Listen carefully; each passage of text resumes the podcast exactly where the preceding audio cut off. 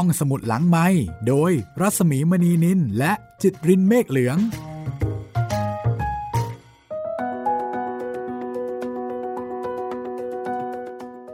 สวัสดีค่ะ ได้เวลาของเหมาโหลถูกกว่ามาอีกแล้วนะคะ โอ้โห ต้องบอกว่าตอนนี้ค่ะ EP นี้ เลขสวยเลยทีเดียวนะคะ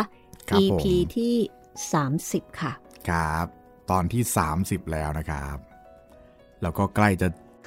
กำลังรอกันอยู่หรือเปล่า อ๋อ ใช่ใช่ มีคนรออยู่เลย เพราะว่าตอนนี้จะต้องเข้าทำเนียบขาวกัน อืม ค่ะ ไม่ธรรมดาทีเดียวนะคะ ครับ ต้องบอกว่าครอบครัวนี้ไม่ธรรมดาจริง ๆ นะคะ เอ่อ ครครอบครัวกิลเบรตนะใช่คือต้องบอกว่าตระกูลกิลเบรธเนี่ย เป็นที่รู้จักกันไปทั่ว หมายถึงว่าหลังจากที่ เหมาโหลถูกกว่า ซึ่งเป็นผลงานของเออลูกชาย แล้วก็ลูกสาวของของ dad แล้วก็แม่นะคะ ก็คือแฟรงค์แล้วก็เออร์เนสทีนขายดิบขายดี และตอนหลังๆ 20th Century Fox เนี่ยก็เอาไปสร้างเป็นภาพยนตร์เอ่อในปี 1950 ถึง 1952 ตามลำดับนะคะมคือพูดง่ายๆว่า ดังในทุก ดังในทุกแพลตฟอร์มสื่อที่มีอยู่อะเออใช่เป็นคือคือถ้าปัจจุบันแบบเรามีหลายแพลตฟอร์มใช่ไหมแต่ครับสมัยก่อนมันก็ไม่ได้มีแพลตฟอร์ม ไม่ได้มีสื่ออะไรมากมาย ก็แค่หนังสือขายดี และเอาไปทำหนังโอ้โหแค่นี้ละค่ะ ทุกคนนะคะหมายถึงว่าคนอเมริกันเนี่ยก็รู้จักครอบครัวกิลเบรธค่ะ ครับ แล้วก็มีสร้างภาครีเมคออกมาอีกเรื่อย ๆ เลยนะครับพี่ ล่าสุดนี่ ปีที่แล้วเองครับของ Walt Disney ก็เป็นผู้อำนวยการสร้างไป แรงไม่มีเบาใช่ไหมไม่มีแผ่วกันเลยทีเดียวเชียวครับทำให้ครอบครัวกิลเบตเนี่ยเป็นเหมือนครอบครัวอุดมคติ และตำนานของชาวอเมริกันทั่วไปนะคะครับครอบครัวระดับตำนานค่ะ นี่ขนาดตอนนั้นยังไม่ได้ถือว่าดังอะไรมากมายนะ อ่าใช่ยังคนอาจจะไม่รู้จักขนาดนี้ ก็โดนเชิญไปทำเนียบขาวซะแล้ว ค่ะ ตอนนั้นยังไม่ได้มีหนังสือนะใช่ยังไม่ได้เป็นเอ่อยังไม่ได้มีการนำมาทำเป็นหนังนะใช่ยังไม่ได้ดังขนาดนั้นนะคะ เดี๋ยวเราจะไปติดตามนะคะ บรรยากาศก่อนออกเดินทาง สู่ทำเนียบขาวค่ะ ครับ ก็น่าสนุกนะคะ แต่ก็ไม่รู้ว่าทุกคนจะสนุก ตามที่เราคิดหรือเปล่านะ อย่างน้อยแฟรงก์ก็ไม่สนุกคนหนึ่งละ แฟรงค์บอกว่าโอ้มีนัดน่ะ มีนัด แล้วนัดของตัวเองเนี่ยสำคัญกว่าประธานิประธานาธิบดีเชิญอีกอ้าวประมาณว่าเป็นช่วงวัยเนาะ ใช่ครับ ความรักหรือว่าความสัมพันธ์แหม คือมันเป็นที่สุดแล้วอะประธานนงประธานาธิบดีนะเหรอ ช่างช่างมันเถอะ ฉันไม่ได้สนใจในขณะนั้น ใช่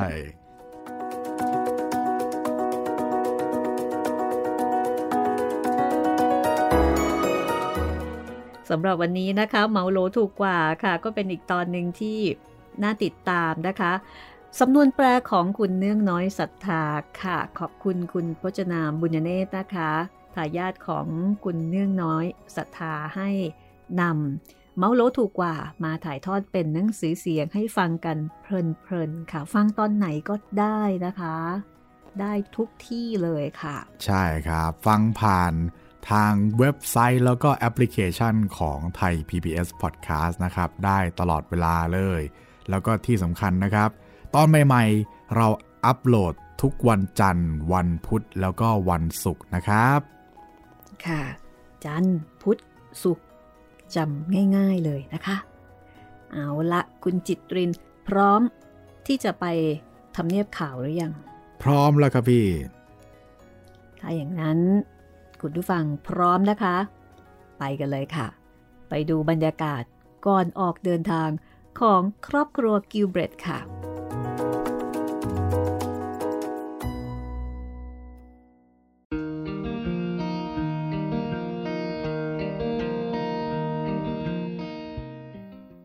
วันก่อนออกเดินทาง แฟรงค์จัดการซ้อมการแต่งกาย เพื่อให้แน่ใจว่า คณะแขกผู้มีเกียรติคณะนี้ สวมเสื้อผ้าได้ถูกต้องดีแล้ว เด็กชายทุกคนยกเว้นแฟรงค์มีชุดผ้าเสิร์สีน้ำเงิน แฟรงค์ถ่ายทอดชุดเสิร์สีน้ำเงินของเขาให้บิล ตั้งแต่ฤดูใบไม้ร่วง แล้วแฟรงค์ก็ได้ซื้อสไตล์นิสิต มาแทนนะคะ จากร้าน Campus Toggery ในแอนอาร์เบอร์เสื้อชุดนั้น หนุนไหล่ แล้วก็เอวคอดกิ่ว ขอบขากางเกงก็พับหนา อกซ้อนสองชั้น แถมมีสาบด้วย สีของมันบอกไม่ถูก สีเหลืองก็ไม่ใช่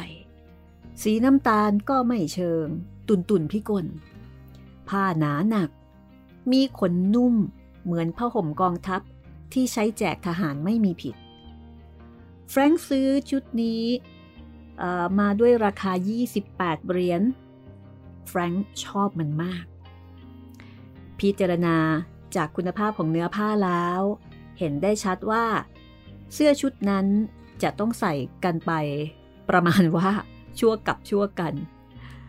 ความจริงข้อนี้ ไม่เป็นที่สบายใจของน้องๆ ที่จะต้องเป็นผู้รับช่วงเลย เพราะแฟรงค์ปรากฏกายเข้ามาในการซ้อมเครื่องแต่งกายนั้น คุณพระช่วย นั่นอะไรนะ่ะ บิวร้อง เมื่อแฟรงค์เดินเข้ามาในห้องโถง หวังว่าพี่คงยังไม่ทิ้งใบเสร็จสินะ ถอดออกเถอะเดี๋ยวจะทำของเขาเปื้อนเสีย เอ๊มันเป็นยังไงไปล่ะ แฟรงค์ถาม สะเทือนใจ ถ้าเขาจัดงานเลี้ยงแบบวันฮัลโลวีนแล้วก็ ผมขอแต่งชุดคาวบอยของผมได้ไหมฮะ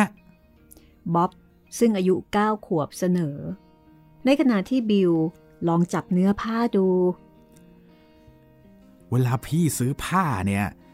ถ้ามันบอบบางพอที่จะขาด แค่พี่ใช้ของพี่ พี่จะซื้อแบบยังไงมันก็เป็นเรื่องของพี่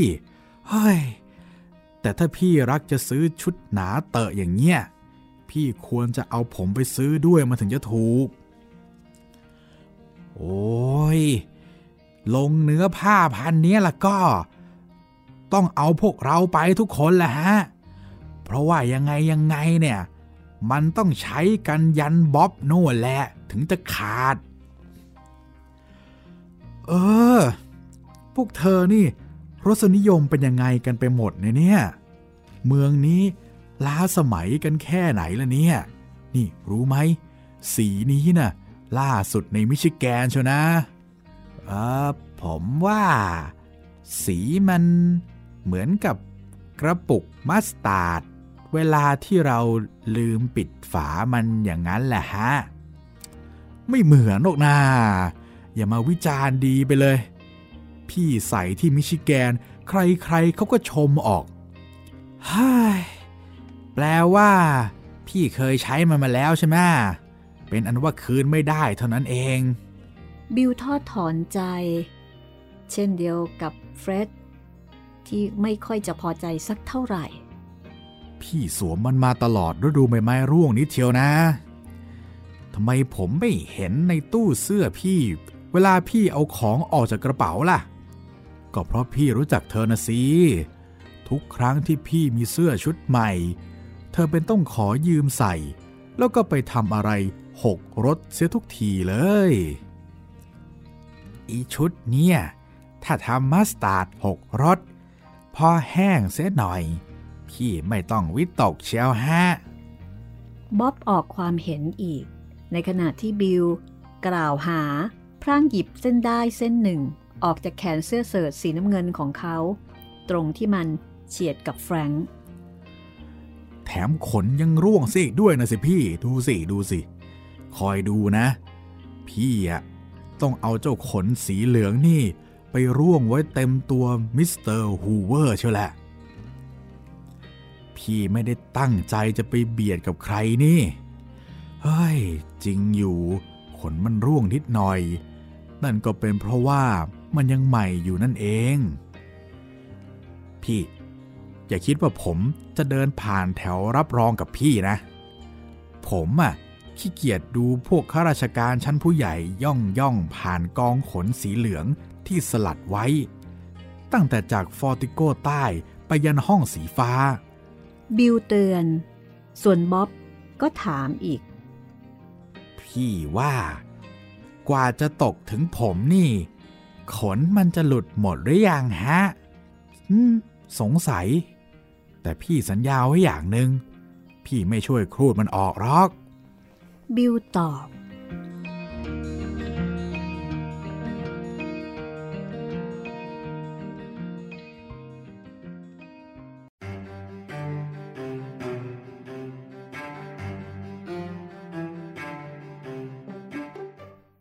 ระหว่างมอนแคร์กับฟิลาเดลเฟียยางแบนสองครั้ง แต่พวกเด็กผู้ชายก็ช่วยกันปะซะทำให้รถวิ่งต่อไปได้ แฟรงค์พยายามทำเวลาชดเชยเวลาที่เสียไป เพราะมัวปะยาง ก่อนเข้าบัลติมอร์ไม่นานนัก มอเตอร์ไซค์ของตำรวจทางหลวงก็กวดตามมา โบกมือให้ทราบว่าทำผิดเรื่องความเร็ว ผมยินดีที่พวกคุณอุตส่าห์ประคองเศษเหล็กกองนี้มาจากนิวเจอร์ซีย์ได้ ตำรวจพูดนั้นว่า จดเลขทะเบียนลงในสมุดใบสั่งของเขา ถ้าผมไม่เห็นกับตาของผมเอง เห็นจะเชื่อไม่ลงว่าคุณเนี่ย สามารถห่อเจ้าหนี้ได้ถึง 60 ไม้ บนเนินเขา เราทำได้ถึง 70 ด้วยซ้ำไปฮะ บ๊อบอาสาด้วยความภูมิใจ พี่แฟรงก์กับพี่บิลทำยังไงไม่ทราบทำให้เครื่องยนต์มันวิ่งเร็วขึ้นอีกชหุบปากเถอะนาเธออยากให้พวกเราถูกส่งไปลอยแพหรือไง บิลกระซิบชะโงกไปใช้ข้อนิ้วมือเคาะหัวน้องชายเบาๆ ส่วนแจ็คก็แยกเคียว ลอยแพ้เหรอฮะ ลองมาทำอย่างนั้นกับเราสิ เราไม่ได้ขโมยของใครมานี่ เข้าใจไหม เราไม่ได้ขโมยของใครมา บิลเคาะหัวแจ็คอีกคนหนึ่งอ้อย ในขณะที่ตำรวจก็บอกว่าเจ็ดสิบเชียวเหรอ เขาบันทึกลงไปด้วย เขามองดูยางปะที่เกือบจะไม่มีรอยดอกยางเหลืออยู่เลย ตำรวจถึงกับสั่นศีรษะ เฮ้ย เธอพยายามจะทำอะไรเนี่ยพ่อหนุ่ม พาน้องๆไปฆ่าหรือไงฮะ ขณะนั้นแฟรงค์คิดอยู่ในใจว่า การฆ่าเป็นคำแนะนำที่เข้าทีดีทีเดียว แต่เขาก็สั่นศีรษะกลืนน้ำลายคำนึงไปถึงแม่ว่า เธอจะอธิบายกับสองสามีภรรยาฮูเวอร์อย่างไร ที่บรรดาลูกชายของเธอไม่อาจมาในงานเลี้ยงรับรองครั้งนี้ได้ เนื่องด้วยถูกต้อนไปลอยแพคือลอยแพเข้าห้องขัง ตอนนี้ตำรวจถามอีกครั้ง พรางยืดหน้าเข้าไปใกล้แฟรงค์ว่าแต่นะ พวกคุณเนี่ยกำลังจะไปไหนกันเหรออ่าเรากำลังจะไปวอชิงตันกันครับ คุณตำรวจ ไปวอชิงตันกันเพื่ออะไรไม่ทราบฮะ แฟรงค์ไต่ตรอง สรุปได้ว่า ถ้าเขาฉลาดพอควรหาคำอธิบายอะไรอื่น ดีกว่าจะบอกไปตามความจริง เออก็ ก็ไม่ได้เพื่ออะไรเป็นพิเศษหรอกครับ เห็นจะทำนองทัศนาจรเท่านั้นแหละครับ บอกเขาเลยฮะพี่ อย่าปล่อยให้พี่แกตอนเราเป็นควายอยู่เลย แจ็คหนุนทำท่าพยอง บิลล่อศีรษะแจ็คอีกหนึ่งปอกโอ้ยนั่นสินั่นสิบอกมาเลยเธอะตำรวจสำทับ แฟรงก์ก็เลยบอกว่า เฮ้ย เอาบอกก็บอก เรากำลังจะไปพบท่านประธานาธิบดีฮูเวอร์ครับ ผมเองก็ชอบคนฉลาดอยู่ไม่น้อยหรอก โดยเฉพาะอย่างยิ่งแต่งเนื้อแต่งตัวอย่างคุณคนนั้น ตำรวจทางหลวง เน้นถ้อยเน้นคำมากเป็นพิเศษ นี่ถ้าท่านประธานาธิบดี คงจะได้เจาะจงเชิญคุณคุณเป็นส่วนตัว ให้ไปแวะหาท่าน แล้วก็ร่วมดื่มน้ำชากับท่านที่ทำเนียบขาวละสิ ท่านคงเชิญแน่ แฟรงค์ พยักหน้าอย่างคนจนมุม ส่วนแจ็คย้ำมาจากที่นั่งข้างหลัง พร้อมกับเอามือทั้งสอง ประสานกันปิดศีรษะกันข้อนิ้วของบิลที่กำลังจะเคาะป๊อกลงมา เราไม่ได้ขโมยอะไรของใครมานะจริงๆครับ น้องผมพูดถูกแล้ว ยางเราแฟบหลายครั้ง เราก็เลยสายไปหน่อย ฟรงค์บอกด้วยความสิ้นหวัง นี่พวกคุณ จริง ๆ เหรอ ที่ว่าพวกคุณเนี่ยกำลังจะไปหาท่านประธานาธิบดีน่ะตำรวจชี้ไปที่แจ็ค ไม่เพียงแต่ท่านประธานาธิบดีเท่านั้นหรอกฮะ ยังแถมตุลาการศาลสูงบางท่านซะด้วยสิทำไมคุณไม่ไปให้พ้นเราสักทีล่ะพ่อคุณ ตำรวจทางหลวงคนนั้น กวาดสายตาสำรวจดูสีเงินแบบเครื่องบินคิ้วลายน้ำสีแดงโร่แล้วเบนสายตามาที่พวกเราทีละคน แฟรงค์บิล กับเฟร็ดมอมแมม ด้วยน้ำมันรถตอนเปลี่ยนยาง แดนหน้าเซียวด้วยความเมารถ ส่วนแจ็คกับบ๊อบ เสื้อยับยู่ยี่ทั้งตัว แถมเปรอะฝุ่นเต็ม ในขณะที่ตำรวจบอกว่า ผมเดาเอาว่า วกคุณคงพูดความจริง ท่านประธานาธิบดีไม่ค่อยจะมีเวลาได้หัวเราะบ่อยนัก ผมไม่อยากรับผิดชอบที่ทำให้ท่านไม่ได้หัวเราะในครั้งนี้หรอก เอาละ ไปได้ แต่อย่าให้เกินชั่วโมงละ 40 ไมล์นะ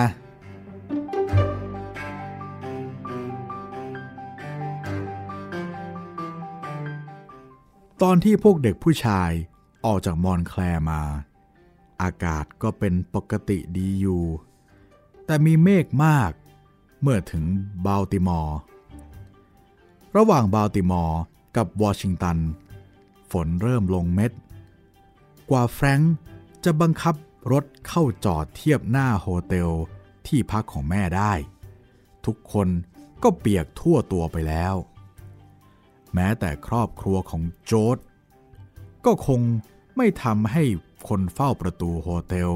โกรธได้มากกว่าเท่านั้น เขาไม่ยอมให้พวกเด็กผู้ชายเข้าไปท่าเดียว จนกว่าแฟรงค์จะสัญญาว่า จะเอารถไปจอดห่างจากหน้า hotel อย่างน้อยหนึ่งช่วงตึก แม่กำลังนั่งอยู่ใน แม่กำลังนั่งอยู่ใน armchair อ่านหนังสือพร้อมกับถัก knitting เธอเปลี่ยนเสื้อผ้า พร้อมที่จะไปงานเลี้ยงรับรองเรียบร้อยแล้วด้วย ลูกๆของเธอลังไหลเข้าไปในห้อง ตายแล้วเออความผิดของผมเองฮะแม่ ผมนึกว่าค่าโสหุยมันจะถูกกว่า ง่ายกว่า ถ้ามากันเองทางรถยนต์นะฮะ แฟรงค์บอกกับแม่ เปล่าจ้ะ แม่ไม่ได้ว่าอะไร ไหน มานี่สิแดน หน้าซีดซีด ไม่สบายมากใช่ไหมลูก แดนอธิบายว่าแกเมารถ แต่พอได้มายืนบนพื้นที่มั่นคงเสียเช่นนี้แล้ว ก็ไม่เป็นอะไรอีก ลูกๆทำให้แม่เป็นห่วงอยู่ครู่หนึ่งน่ะ แม่ยิ้ม แล้วก็จูบลูกๆของเธอ นี่พากันจากมอนแคร์ ด้วยเจ้ากระป๋องใบนั้นจริง ๆ หรือนี่ โอ้ย นี่มิสเตอร์ลินเบิร์ก คงอิจฉาแทบตายเชียวละ แฟรงค์บอกว่าเขาเสียใจจริง ๆ เมื่อเปียกปอนกันจนโชกอย่างนี้แล้ว คงไปงานเลี้ยงรับรองไม่ได้แน่ แต่แม่บอกว่าจำเป็นต้องไป และเธอคิดว่าเธอคงทำให้มันแห้งได้ทันเวลาเป็นแน่ พอเสื้อแสงแห้งซะหน่อย ทุกคนก็คงจะหล่อเหลาเหมือนเดิมจะลูก นอกจาก เอ๊ะ นั่น เสื้อของลูกเป็นอะไรไปหรือจ้าแฟรงค์ฝน ฝนมันชะสี ตกไปหรือยังไงเฮ้อ๋อ สีมันเป็นอย่างนั้นเองล่ะฮะแม่ นั่นแหละ สีล่าสุดละฮะบิลบอกด้วยความสะใจ แม่บอกว่า เธอเห็นด้วยว่ามันเป็นสีล่าสุด เธอจัดแจงลอกผ้าปูที่นอนทุกชั้นออก รวมเข้ากับผ้าห่ม แจกใจให้ลูกๆของเธอคนละผืน ทุกคนไปเข้าห้องน้ำถอดเสื้อผ้าออก ห่มผ้าปูที่นอนปรือผ้าห่ม คอยคราวของตนเพื่อเข้าอาบน้ำ จากนั้นแม่โทรศัพท์ไปหาเจ้าหน้าที่รับรองของโฮเทลขอให้ส่งเตารีด กับกระดานรองรีดขึ้นมาให้เธอที่ห้องพัก และขอให้มารับเอารองเท้าของเด็กผู้ชาย ไปที่ห้องต้มน้ำเพื่อทำให้แห้งด้วยอ๋ออีกอย่างหนึ่งแม่เพิ่มเติม ภายหลังที่ได้ครุ่นคิดแล้ว ช่วยเอาหนังสือพิมพ์มาฝากฉบับหนึ่งด้วยนะ พอได้อุปกรณ์สำหรับรีดแล้ว แม่ลงมือรีดชั้นในของลูกๆ ถุงเท้า เสื้อเชิ้ตชุดชั้นนอก จนกระทั่ง ทุกชิ้นแห้งสนิท เธอได้กันเอาชุดของแฟรงค์ไว้เป็นชุดสุดท้าย พอเธอรีดเสื้อนอกกับเสื้อกั๊กของเขาเสร็จ ถึงกลางก้นกางเกงของเขาพอดี เธอละมือไปโทรศัพท์ บอกให้นำรองเท้าทุกคู่ขึ้นมาได้แล้ว ตอนนั้น กลิ่นสีและขนสัตว์ไหม อบอวนคระครุ้งตลบห้อง เฮ้ยกางเกงผม แฟรงค์ตะโกน แม่วางหูโทรศัพท์โดยเร็ว วิ่งเข้าไปที่กระดานรีดโธ่ดูสิ ความสะเพร่าของแม่ โอ้ยทำกางเกงตัวสวยของลูกไม่ซะแล้วไส้กรอกตั้งหากฮะแม่ เฟร็ดทำเสียง โอ้ย เสียกางเกงเลยฮะแม่ ซ่อมก็คงไม่ได้แล้ว งานนี้แฟรงค์ถึงกับสำลัก ส่วนบิลก็บ่นว่า นี่อย่าบ่นเลยนะ แม่นี่ช่างเลวจริงๆฮ่าแม่บน่น พรางมองดูนาฬิกาข้อมือ เรายังมีเวลาอีกสักสิบห้านาทีนะจ๊ะลูกเออ พอหาชุดใหม่ ให้ลูกทันบล็อก แม่จะเอาเข็มกับได้ไปด้วย จะได้ช่วยสอยขากางเกง ช่างเขาจะได้เร่งมือได้เร็วเข้า แม่คิดว่า เราจะหาตัวที่มันเข้าชุดเนื้อหนาอย่างนี้ได้เหรอฮะ แฟรงค์ถาม แม่ว่าพอได้จะลูก เออ โชคดีจัง พอดี เราขอหนังสือพิมพ์เข้าฉบับหนึ่งพอดีที่เดียว ดูสิ ร้านไหนมีขายบ้าง เออเดี๋ยวก่อนฮะแม่ ว่าแต่ไอเรื่องสั่งหนังสือพิมพ์นี่ขึ้นมากันเสียก่อนครับ แม่แน่ใจเหรอฮะ ว่ามันบังเอิญพอดี ไม่ใช่ว่า เพราะแม่จงใจจะทำกางเกงผมไหมใช่ไหมโถเอ้ยลูกคิดว่า แม่อยากซื้อเสื้อชุดใหม่ให้ลูกนักหรือไงจ๊ะ คิดว่าแม่เนี่ย สุรุ่ยสุร่ายถึงเพียงนั้นเชียวหรือ ได้รองเท้าขึ้นมาจากห้องต้มน้ำแฟรงค์ถือเสื้อ ห้อยปิดรอยขาดที่กางเกงอย่างพิถีพิถัน แม่พาลูกๆ ไปที่ร้านสรรพสินค้าแห่งหนึ่งที่ประกาศขายเสื้อผ้า แฟรงค์พบชุดหนึ่ง เนื้อหนาปันปานกับชุดเดิมของเขา แต่ชุดนั้นเป็นแบบเก่า เพราะตัดด้วยผ้าสีน้ำเงินเข้ม ไม่ใช่สีเหลืองออกน้ำตาล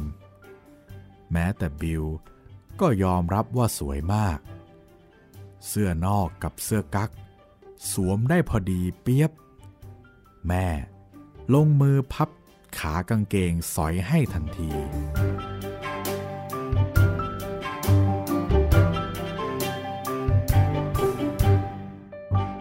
ทั้งขบวนไปหยุดที่ร้านตัดผมเพื่อขัดรองเท้า ต่อจากนั้นก็เรียกแท็กซี่มาคันหนึ่ง ไปทำเนียบขาวจ้ะ แม่บอก แม่มีท่าทีสงบเรียบร้อยเป็นผู้ดี ไม่โกลาหล เหมือนตอนที่ลูกของเธอไปถึงโฮเทลที่พักใหม่เด็กผู้ชายทุกคนประพฤติตัวอย่างดีเยี่ยม ขณะรอคอยเพื่อผ่านไปตามแถวรับรอง แต่เมื่อบิลมองเห็นชายร่างใหญ่เป็นสง่าไว้คราวเข้า เขาต้องป้องปากกระซิบกับแม่อย่างตื่นเต้น แม่ฮะแม่ฮะ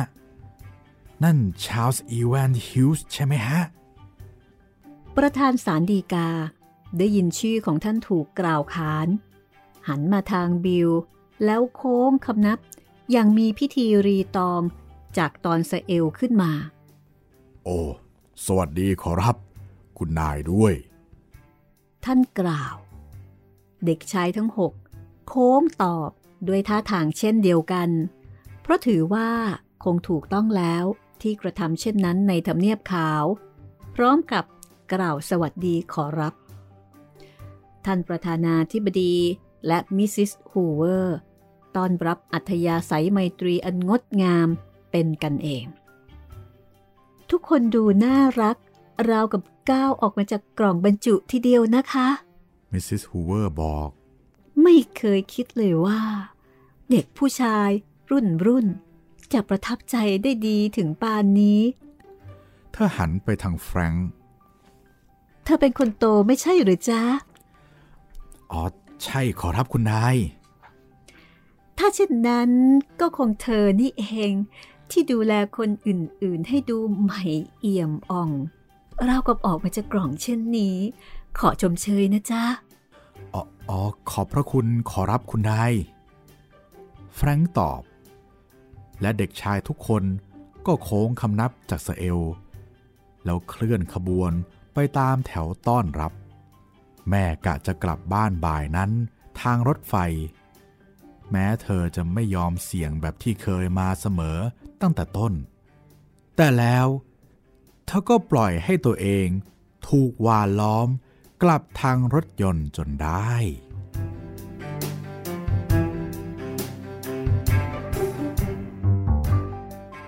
ท้องฟ้าแจ่มกระจ่าง อากาศสดชื่น แฟรงค์บังคับเจ้าฟอร์ด โดยอัตรา 45 คงเส้นคงวา ไม่มีความยุ่งยากเรื่องยางแบน และรับประทานอาหารมื้อเย็นที่เบลติมอร์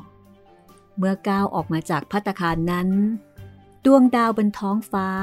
เริ่มออกส่องแสงด้วยอากาศสงบรวยรื่น อันที่จริงก็ไม่เลวเลยฮ่าแม่น่าจะยอมให้ลูกๆ ขับรถให้นั่งมาตั้งนานแล้ว ทุกคนเริ่มร้องเพลงที่แม่เคยสอนให้ร้องตั้งแต่เล็กๆ เช่น O Black Joe Clementine Blackwood Turn Blackwood On Charm In Cheap Fright จากนั้น ออกจากเบลติมอร์ได้ครึ่งทาง เสียงไซเรนครวญคราง มอเตอร์ไซค์ตำรวจทางหลวง ปราดเข้าแล่นคู่ เน่งานน้ำชาเป็นยังไงบ้าง ตำรวจคนเดิม ตะโกนถามกรบเสียงเครื่องยนต์ทั้งสองเครื่อง ดีครับ แฟรงค์ตะโกนตอบ คนที่ป่วยล่ะเป็นยังไงบ้าง ผมหายแล้วฮะ คราวนี้แดนยื่นหน้าตอบ แล้วคนที่ไม่ได้ขโมยของของใครมาล่ะ โอเคฮะ แจ็คยิ้มกริมตำรวจทางหลวง เร่งเครื่องยนต์ขึ้นหน้าเลยไป ให้ตายสิ นี่ พวกลูกๆทำได้ยังไงนี่ แม่ถึงกับงงงัน พวกนั้นถามว่า เธอหมายความว่าอย่างไร ก็ ประธานสารดีกาก็โค้งให้ลูก ท่านประธานาธิบดีกับภรรยาก็ยับยั้งแถวต้อนรับเพื่อสนทนากับลูก แถมยังเป็นเพื่อนกับตำรวจตลอดทางจากมอนแครไปวอชิงตันอีกเล่า แม่โชคดีเหลือเกิน ที่ลูกชายน่ารักอย่างนี้ พวกเด็กผู้ชายมีสำนึกดีพอที่จะคิดว่า ที่แม่จะไม่รู้นั้น ไม่น่าจะเป็นไปได้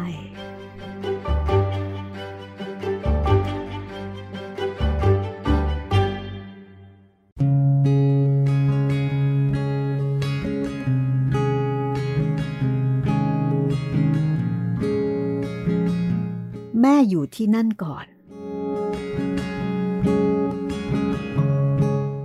พวกเราที่แยกจากบ้านไปเรียนมหาวิทยาลัย ปกติจะได้พบแม่เทอมละราวสามถึงสี่ครั้ง เวลาแม่ไปปาฐกถา และเดินทางตามรายการว่าจ้างจากแห่งต่างๆในประเทศ บางครั้ง เธอก็ปาฐกถาที่วิทยาลัยที่เราเรียนอยู่นั่นเอง ถ้าเป็นเช่นนี้ เธอจะกะวางเผื่อไว้เป็นวันว่างหนึ่งวัน พื่อจะได้พูดคุยกับลูก บางครั้ง เธอปาฐกถาในเมืองที่อยู่ใกล้กับวิทยาลัยของเรา เราก็มักจะตัดชั่วโมงเรียนของเราออกเสียสักชั่วโมงสองชั่วโมง เพื่อไปฟังปาฐกถาของเธอ แล้วเลยไปเยี่ยมเธอที่ hotel ที่พักด้วย แม่รู้จักคณบดีและบรรดา professor ที่สอนพวกเราดีแทบทุกคน นอกจากนั้น แม่ยังมีความสามารถพิเศษ รู้จักทำเลที่ตั้งของวิทยาลัยแต่ละแห่งที่ลูกๆของเธอเข้าศึกษา สมยาของวิทยาลัยนั้นๆ ตลอดจนกระทั่งภูมิศาสตร์ของเมืองที่วิทยาลัยตั้งอยู่ด้วย เป็นเรื่องเด๋อพิลึกอยู่เหมือนกัน ที่นิสิตใหม่กำลังเห่อวิทยาลัยของตนเป็นกำลัง พามารดาของตนชมวิทยาลัยแห่งนั้น โดยคาดว่าจะทำให้เธอได้ทึ่งกับเทรดิชันแปลกๆ ความยุ่งเหยิงแบบใหม่ทันสมัยจ๋า แต่แล้วกลับได้พบว่า เธอรู้จักวิทยาลัยนั้น ดีไปกว่าตนเสียอีก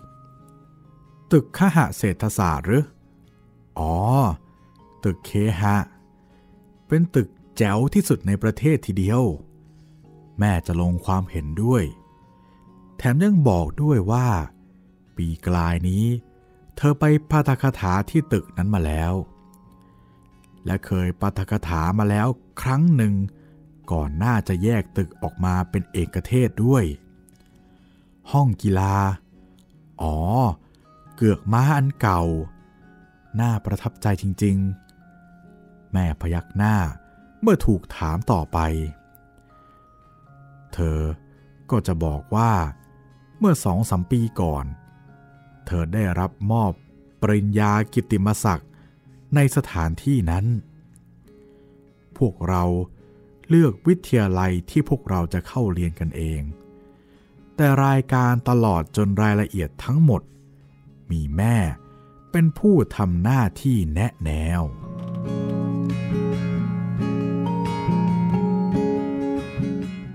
แม่ได้รับปริญญาจากวิทยาลัยต่างๆ ไม่น้อยกว่า 12 แห่ง รวมทั้งมหาวิทยาลัยมิชิแกน ที่แอน แฟรงค์ และเจนจบมา วิทยาลัยสมิธที่เออร์เนสตินกับลิเลียนจบมา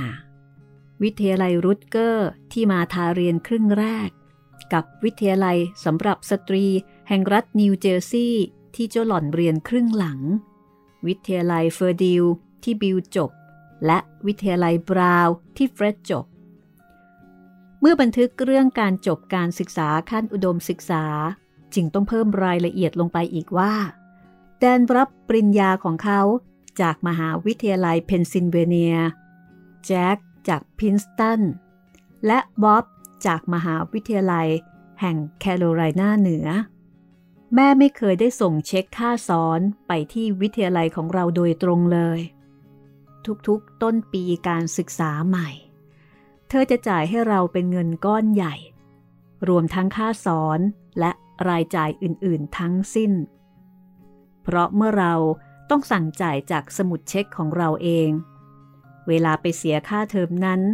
ทำให้เราเกิดสำนึกว่า เราจะต้องหวังได้อะไร จากการเล่าเรียนมาให้คุ้มกับเงินนั้นด้วย พวกเราทุกคน ผ่านการเรียนขั้นอุดมศึกษามาด้วยดี ตั้งแต่คนแรกจนคนสุดท้าย รายการปาตากถาตามมหาวิทยาลัยของแม่ ที่บ่อยกว่าเพื่อน เห็นจะเป็นที่เพอร์ดิวลาฟาแยตตะวันตก ในมลรัฐอินเดียนาที่บิลเรียนอยู่ เพอร์ดิวเปิดห้องทดลอง เรื่องทุ่นแรงทุ่นเวลา แม่จึงได้รับหน้าที่เป็น professor คุมงานที่นั่น แม่กะแผนรับงานใหม่จากเดิมที่มีอยู่แล้ว เธอวางเวลาสับเปลี่ยนงานสอนจากมอนแครมาเดือนละครั้ง ครั้งละ ราวหนึ่งสัปดาห์ ในโอกาสดังกล่าวแล้วนี้ครั้งหนึ่ง ตอนที่เธออยู่ที่วิทยาลัยเพอร์ดิว เธอได้ถูกขอร้อง โดยไม่รู้ตัวให้ไปเลคเชอร์ชั้นที่บิลเรียน เป็นการรวมนักเรียนทุกกลุ่มมาฟัง บิลไม่รู้เรื่องการเชื้อเชิญครั้งนี้ ชั่วโมงนั้น 8นาฬิกา เธอก็เลยเลือกเอาเวลานั้นนอนตื่นสายเสีย professor ของบิลบอกกับพวกนักเรียนของท่านว่า เขาเหล่านั้นโชคดีมากที่มีนักวิศวกรผู้มีชื่อเสียงเด่นมาร่วมงานด้วย ท่านผู้นั้นก็คือ ดรลิเลียนกิลเบรตและเป็นที่น่ายินดียิ่งขึ้นไปอีก ที่ว่าบุตรชายคนหนึ่งของดรกิลเบรตก็ได้ร่วมเรียนอยู่ในชั้นนี้ และไม่ต้องสงสัยว่า สักวันหนึ่งคงจะเดินตามรอยเท้ามารดาของเขา professor กระแอม ลงมือขานชื่อ ตามบัญชีนั้น ตั้งแต่อักษร A ลงมา จนอักษร G ตาแม่ กวาดไปทั่วห้องประชุม เพื่อหาบิลแม่นั่งอยู่บนเวที ถัดจากโต๊ะของ professor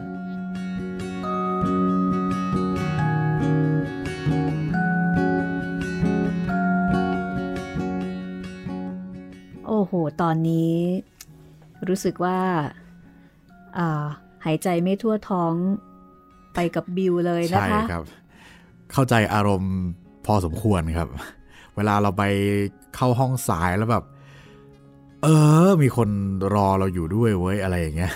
อ่า ค่ะ อันนั้นคือถือว่ายังเบาแล้วนะ ครับ ก็คือเราเข้าห้องสายใช่ไหมทุกคนมาแล้ว แต่คราวนี้เนี่ยมันเพิ่มขึ้นไปอีกระดับหนึ่งเลยว่า คนที่มานั้นคนที่เป็นคนสำคัญที่สุด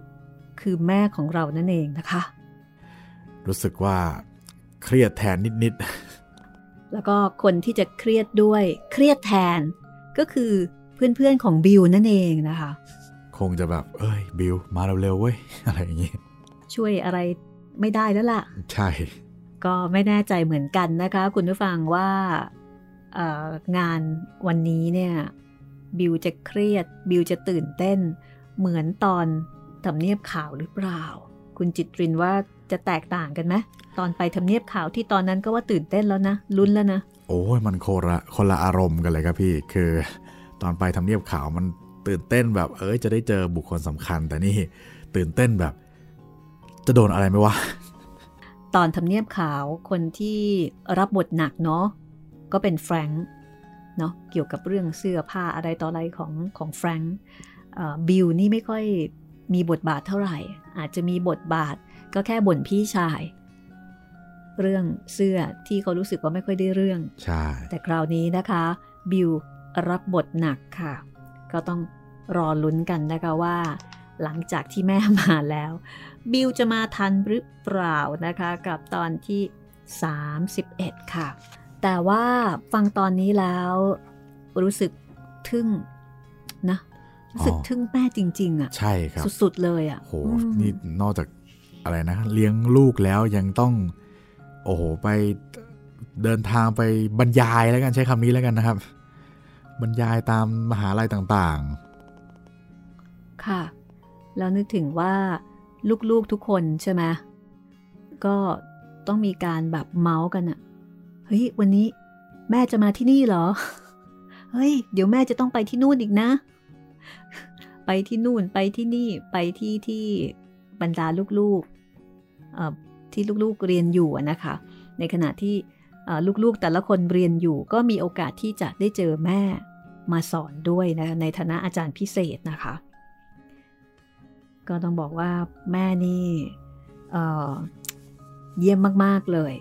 นะคะ แม้ว่าแดดก็ไม่ได้อยู่แล้ว เพราะว่าก่อนหน้าที่แดดยังมีชีวิตอยู่นะคะ พ่อกับแม่นี่ก็คือมีผลงานร่วมกันหลายอย่างนะคุณจิตรินครับ อย่างเช่นแดดกับพ่อต่างเป็นวิศวกร ผู้เชี่ยวชาญการเพิ่มประสิทธิภาพการผลิตค่ะนะคะ แล้วก็พ่อกับแม่เนี่ยได้เขียนงานวิจัย เกี่ยวกับการบริหารเวลาไว้มากมายนะ อันนี้ก็เป็นงานวิจัยที่อาจได้มาจากการที่สมาชิกในครอบครัว มีมากมายถึง 14 คนก็เป็นได้ก็คือทั้งครอบครัวเนี่ยบวกรวมแม่กับแดดทั้งหมดก็ 14 คนก็เมื่อครั้งเป็นเด็กนะคะคทุกคนต่างก็มีส่วนช่วยทำงานบ้าน และการทดสอบการทดลองต่างๆของแดดอย่างไม่มีทางเลี่ยง ก็เป็น ส่วนหนึ่งของงานวิจัยเหล่านั้นด้วยค่ะ ครั้งต่อไปนะคะ เมาส์โลถูกกว่า EP ที่ 31 ค่ะ ตอนหน้าจะเป็นบทเรียนจากพี่ชายด้วยค่ะ แล้วก็สำหรับใครที่อยากจะติดต่อพวกเรานะครับ ก็ 2 ช่องทางได้เลยครับ ทั้งทางแฟนเพจ Facebook ไทย PBS Podcast กับแฟนเพจของพี่หมีรัศมีมณีนินนะครับ เอาละค่ะ วันนี้ลาไปก่อนนะคะ เจอเจอกันใหม่ครั้งต่อไปค่ะ สวัสดีค่ะ สวัสดีครับ